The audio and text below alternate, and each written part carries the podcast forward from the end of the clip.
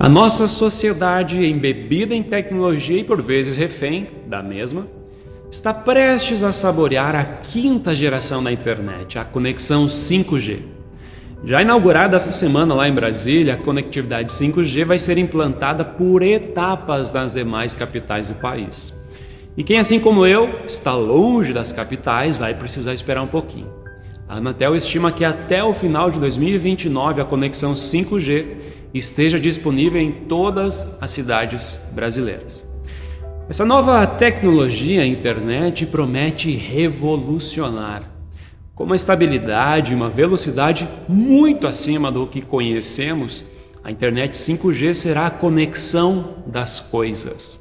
Tudo estará conectado: carros autônomos, telemedicina com cirurgias à distância, monitoramento de câmeras, semáforos, segurança pública, automação ainda maior na indústria e no ramo agrícola. Todos os dispositivos estarão interligados, conectados entre si dentro das nossas casas.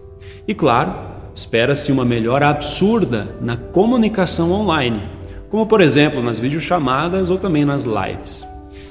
Ser negacionista dessa tecnologia não é um bom caminho. Suas bênçãos são muito úteis ao nosso viver. Porém, é preciso um ponto de equilíbrio. Como já era no 4G, no 3G ou até mesmo lá na internet de escada. Cautela e canja de galinha não faz mal para ninguém, não é mesmo?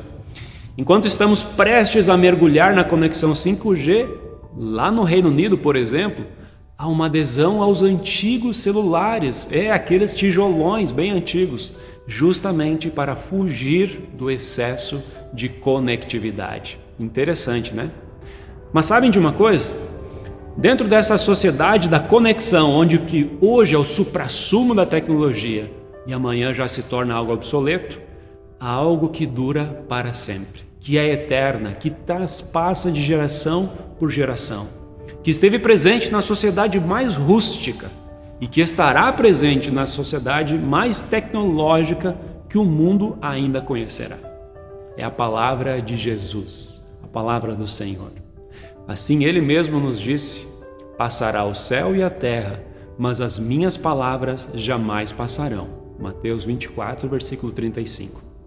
Disso podemos ter certeza. Se Deus disse, está falado. Mesmo que um dia a sociedade torne-se algo impessoal e robotizada, lá estará a igreja cristã.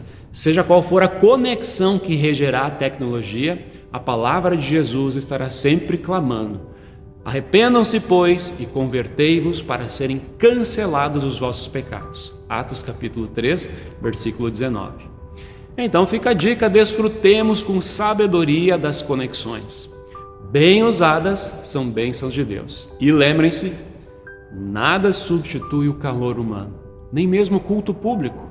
A tecnologia 5G certamente nos ajudará a espalhar ainda mais o nome de Jesus, mas estar na casa do Senhor é nossa identidade, como filhos e filhas de Deus, como cristãos.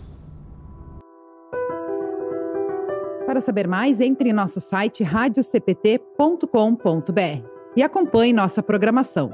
Siga e curta nossos canais no youtube.com/barra facebook.com/barra e o nosso podcast no SoundCloud e Spotify. E compartilhe a mensagem de Cristo para todos.